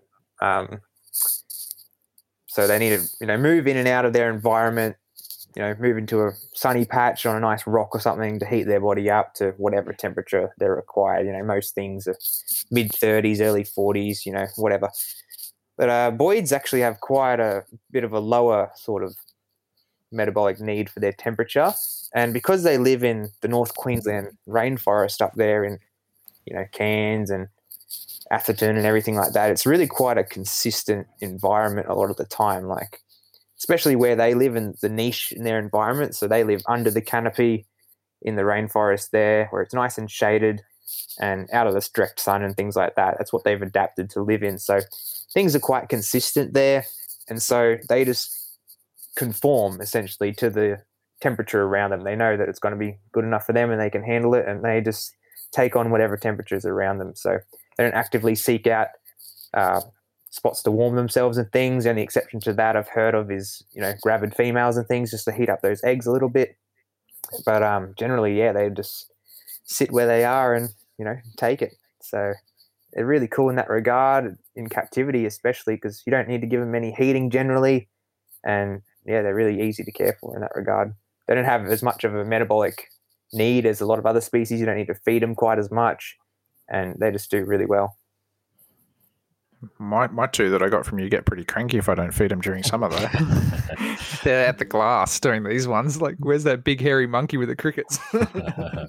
yeah, I mean they're not like a like a, a desert monitor, monitor, or, something. something. Yeah, yeah. No, it needs constant, non-stop. Constant food. They're no Gill and I. Yeah. Yeah. I have to touch on how how are yours doing, Jace? Because you've still got is your little one yeah. still shy? Yeah, yeah, still shy. They're all they're all kind of like I think they're getting ready for the winter, or they're ready for the winter now. They're kind of slowed down quite a bit at the moment, so they've all found their spots. They like to sit on the on the branches and behind the leaves. But um, yeah, they're getting there. They're getting better, coming out a little bit. But like I said, they're slowed down a bit because it's it's heaps cold here. It's probably yeah. be way colder than where they came from. So yeah. It's probably a bit of a shock to the system. coming from up, you know, the area pretty much from where they're from almost to the central coast. Big temperature shift. So I'm just, you know, I basically just check them every couple of days, feed them when they need it, and just let them be, just to let them settle in. So try not to disturb them too much. Yeah. My guys at the moment, they're they're sitting really high in the branches. So they're pretty yeah, much right up underneath the T5s. So yeah. I, I just I just figured they were trying to just get that little bit of extra warmth from up there, but they pretty much don't leave that position now. They're just yeah, same here. Up there.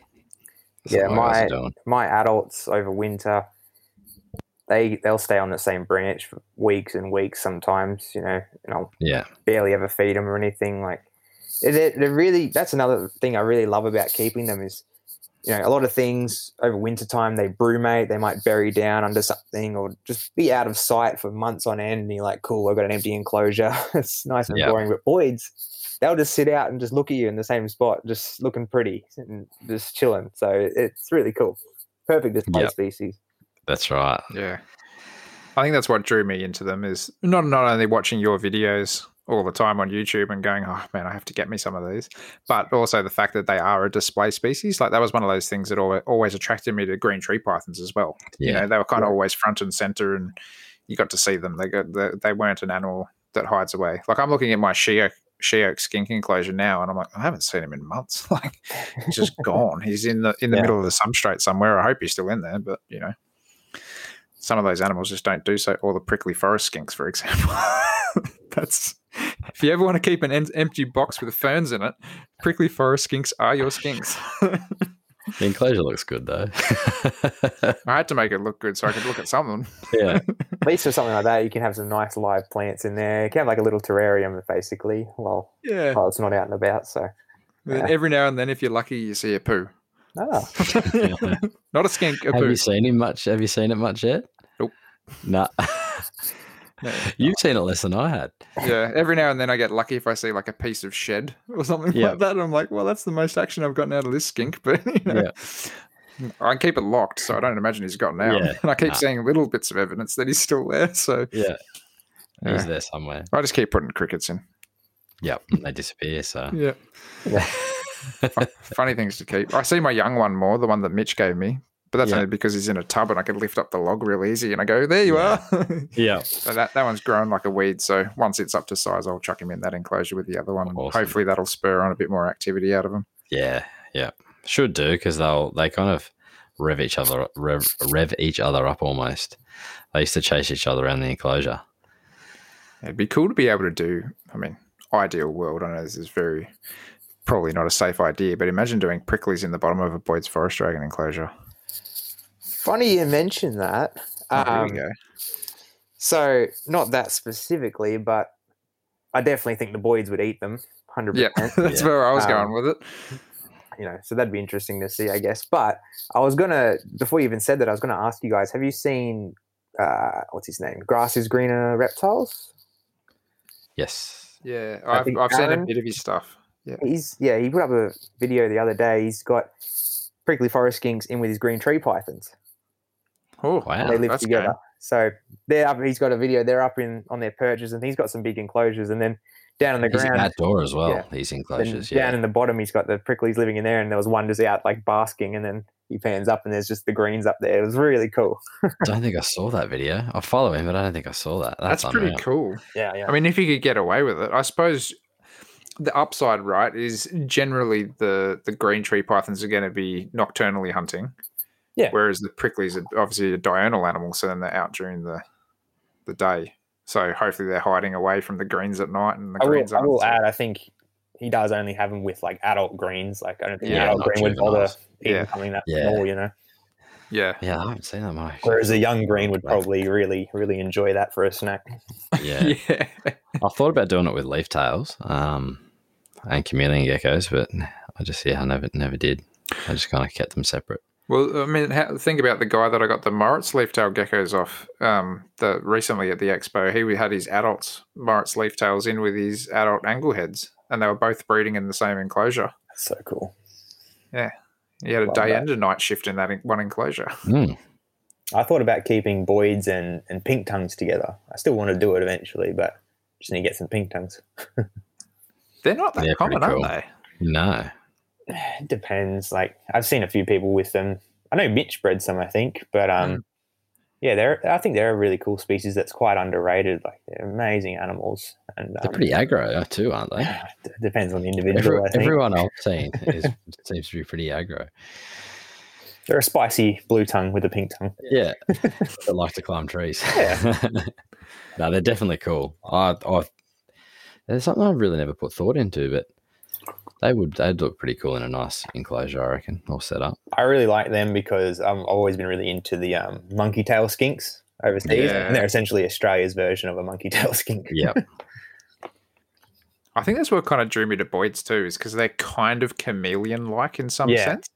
Yeah. Like I think with like those crests and the jewel dewlap and you know little spikes and stuff all over them. I think that was one- Well, yeah, yeah exactly right. Mm, that's true. I'm sure, Not to the same extent, but Yeah, yeah. definitely to a good, good, good extent. I'm sure you've all seen that by now with all your animals. Like they can go from like a dark, almost black, to like a bright, vibrant green, like and everything in Mm. between. It, it's pretty crazy how much variation they can have, just based on Yeah. mood or temperature or anything. Like it's yeah, it's pretty cool. Have you noticed that with your leaf tails, Luke? Yeah. Definitely. It's Yeah, crazy. You see them at day and they're like, you know, dark, blending in with the rocks or whatever. And then at night, that they're really pale whites and things. Probably, you know what? Out of all of the animals that I have here, if I'm going to talk about color change, and this this this is day and night, right? Like, so at night, this animal turns into a completely different animal, even though he's not awake. My frill neck. So Yeah, my right. frill neck, I kid you not, is just about snow white at night. Yeah, wow. But then during the day, he's dark like a normal Queensland frilly. But at night, Yeah. he's like almost white. Like it's it's really incredible to see the difference in him. Wow. But yeah, when you compare it to like the other animals that we're talking about, like even like my roughies and you know the the geckos and and the Boyds and stuff like that, like this this change is is massive. I'll have to I'll Yeah. have to see if I can go down after this and I'll sneak a photo of him on his perch and send it to you. Yeah, I'd love to see that. That sounds really It's like cool. freaky. I'll have to see if I can find a picture of this leaf tail I used to have. It was a male. It would go from like a red and a white to like the, the dark green, dark brown color. But if it was on like the light backing, it would be almost like a red, reddy white color. It Wow. was crazy. I've always loved that about geckos, how they can just change like depending on what they're on. Yeah, yeah, Like, ever want to do yourself a favor and you've got some Oedura at home, put them on a white paper towel. Yeah, they turn into the best looking geckos if you put them on a white surface because they're trying to pale up and look into there, and all the colors become like real vivid yellows and stuff. yeah. Cool. crazy. Whereas if they're on a piece of bark, then they're just a bit more drab. That must serve a purpose, though. I imagine. It's, I, I always Um, thought it- Camouflage, right? Have to Camouflage, yeah, have to be. yeah, Like if they're changing different trees and everything else, so yeah. So, different rocks and everything. So Coop, you also work in the Macquarie Lizard Lab, don't you? Yeah, yeah, do a bit of work there. It's good fun. Can you, can you just kind of tell us a little bit about how you got into that and you know what's sort of involved in your roles there? Yeah, so basically, a couple of years ago now, uh, basically out of high school, I went to university, did a uh, Bachelor of Science, majoring in biology. And during that time, I realized that uh, there was actually an on campus lizard study area, basically, a study group called the Lizard Lab or the Whiting Lab, run by Martin Whiting. And um, yeah, eventually was able to volunteer and started there on a, on a blue tongue project, which was really fun and uh, yeah, just kept helping them out there. Became part of the husbandry team, and just helping them with all their you know study based things there. So basically, the lab studies anything to do with Australian reptiles, even some things overseas as well when they go overseas and do things over there. Uh, generally, looking at behaviour and other things like that, and how it relates to them surviving or their relationships, and just Yeah. all sorts of different things. There's lots of things always going on. But uh, what I'm doing now is basically I'm a research assistant and I'm helping on a few different projects. So at the moment, I'm helping on a Bearded Dragon project where we're looking at social learning. So essentially, we've got a large number of uh, beardies. We're going to be teaching a few of them how to do a specific task in order to get a reward. And then from that, we'll then put those animals with the rest of the beardies and then get them to repeat that task and see if the others will learn just by seeing that the others do that task and then see if they start doing it themselves. So see if they can pick up on things like that, which is so cool to think if that's going to happen. And um, yeah, a few other things as well. So yeah, it's really it's a really cool job. That's Yeah. a, that's a, that'd be a pretty cool experiment to do to see if you could train them to essentially teach others how to get rewards and stuff. That's pretty unique. Yeah, Especially in reptiles, like you, it's not something you'd consider really, but yeah, we'll see. No, things like birds and mammals and that you'd think it would be way easier to do, but for for something like a prehistoric dragon, essentially, Mm. that's pretty that's pretty cool. Yeah, yeah. You've got a pretty unique uh, viewing point from that particular tower that you've got there as well. Yeah, so I'll I'll encourage anyone to have a look if you haven't seen it yet. Uh, a recent video I put out on my channel is sort of a, a tour of the newest part of the facility there at the lab. Basically, got these four giant enclosures and a bunch of smaller ones off to the side, but they're not really related. But in the middle of those giant four enclosures, there's this big tower that you climb up into, and you can have a sort of a bird's eye view of everything that's going on. So you can see what all the animals are up to, you know, how they're moving around, what they're doing, and all the animals are individually numbered as well. So you, you can see that from the top. You can see who's going where, what's going on. And um, something I forgot to mention in that video as well is there's actually pipes that go under the ground that can connect all those four enclosures together. So as time Oh, goes on, we can open those up and see how they disperse and move around and things. So wow, yeah, that's there's, there's a lot of things that can be done with those setups. And yeah, it's just so cool to see. Oh, that'd be good fun. I do like Yeah. how it's kind of it is very simply set up in the fact that you've got kind of like quadrants and stuff Yeah. marked out there. You've got pallets essentially stacked against each other for basking spots for the dragons. So it's quite It's quite minimalist, but it's it Yeah. has to be that way just so we can keep track well, of you've got to be able to see it. Yeah. That's right. Yeah, because you'd miss everything otherwise. Yeah. Yeah. It's funny though, just again watching animals outdoors. So they're central beardies. They're in Sydney. They obviously love being out in the sun, but um, as time's gone on, weeds and things have started to grow up through all the sand and things, and you just watch them. They're so funny. You'll see one on sitting on top of the pallets. It'll run down like as if something's just happened, like crazy, and then i'll just look around and then just take a little nibble from a leaf and then like run off. and then you just like, what are you doing?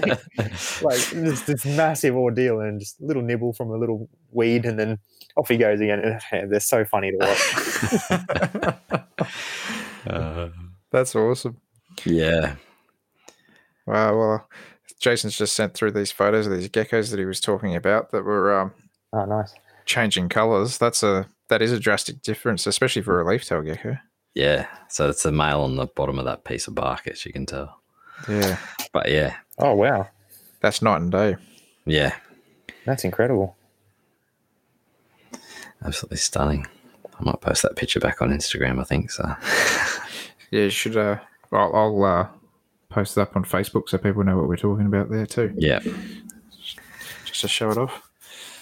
So, did you, did you get up uh, up to much herping last year, Coop?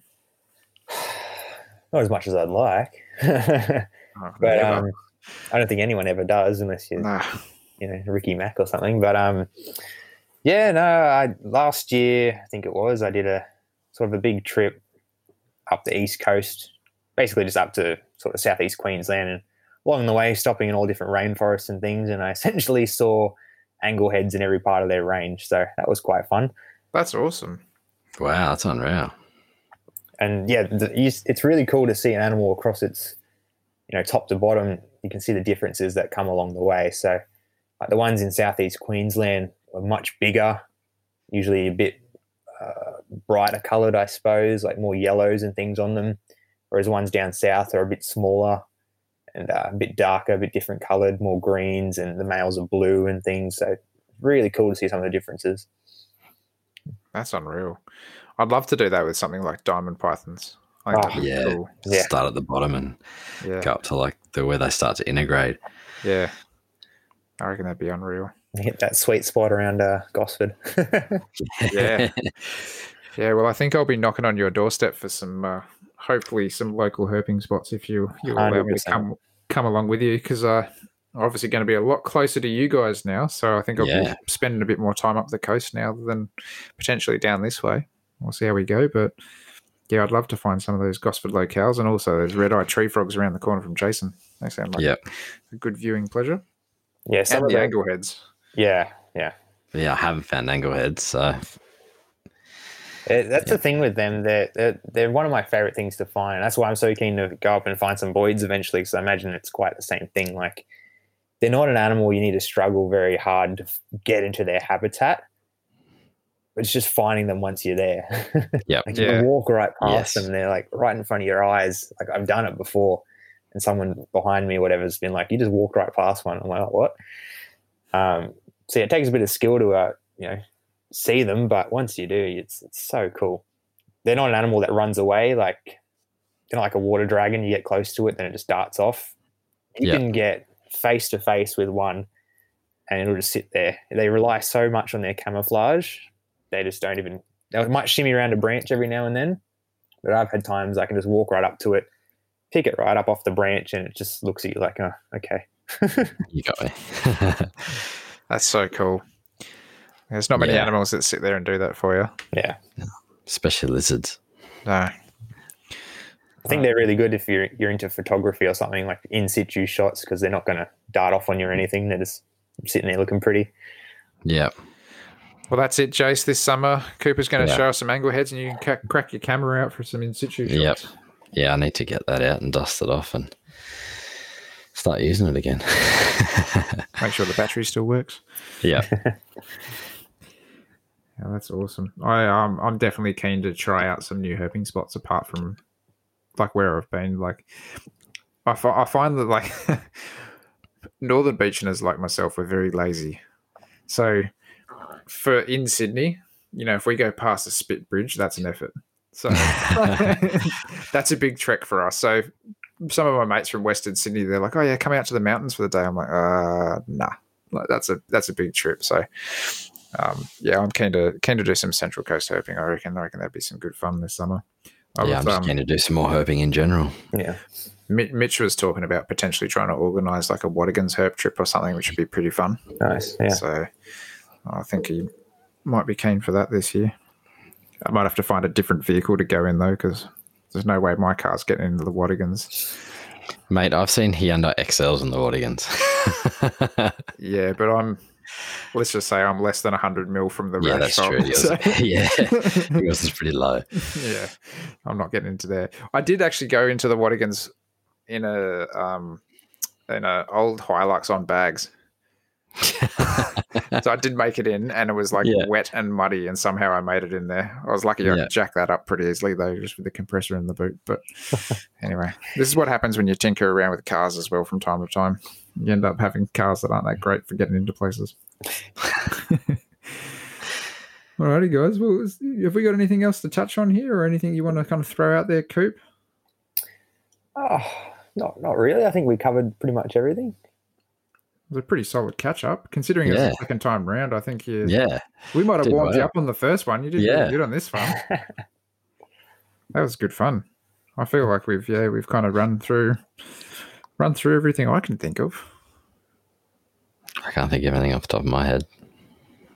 Oh, that's good. That's all right then. Well, I'll uh, I'll wrap this show up and we'll get on out of here, and the tired one can go to bed. For those at home, I'm just referencing to Jason's name on the screen here. He's labelled himself as the tired one. I'm almost burnt out. Let's just put it that way. Yeah, I think you need a break, mate. That's uh, Yeah. Once this job's done, I'm going to do that. I'm going to take a week off and just spend time with the family and hopefully finish some things around the house and the enclosure and maybe knock up a rough scale python enclosure. Ooh. I figure the wife hasn't listened this far, so it's good when they don't. Trust me. yeah, I, she doesn't listen to too many. She doesn't get the time to. So this is how dedicated Jason is too. He's still in his fluoros. He's like pretty much just rolled off the job site and he's pretty like, much got home, had dinner, bathed the kids, got them to bed, then came cleaned up after dinner while my wife got my daughter to bed because she cooks. So I clean up dinner. You know, it's the right thing to do. and then came straight down here. That's awesome. So yeah, We should throw it out there that uh, you know, if anybody wants Owen's address to send some send some Yowie paraphernalia to him, uh, you can just hit ask up. Eric. Yeah, just ask Eric. He's pretty willing to give it out. So if Yeah. anyone wants to send him some Australian Yowie goodness, just uh, yeah, hit up Eric. I just thought I'd throw that cheekily in at the end to see if he actually hears it.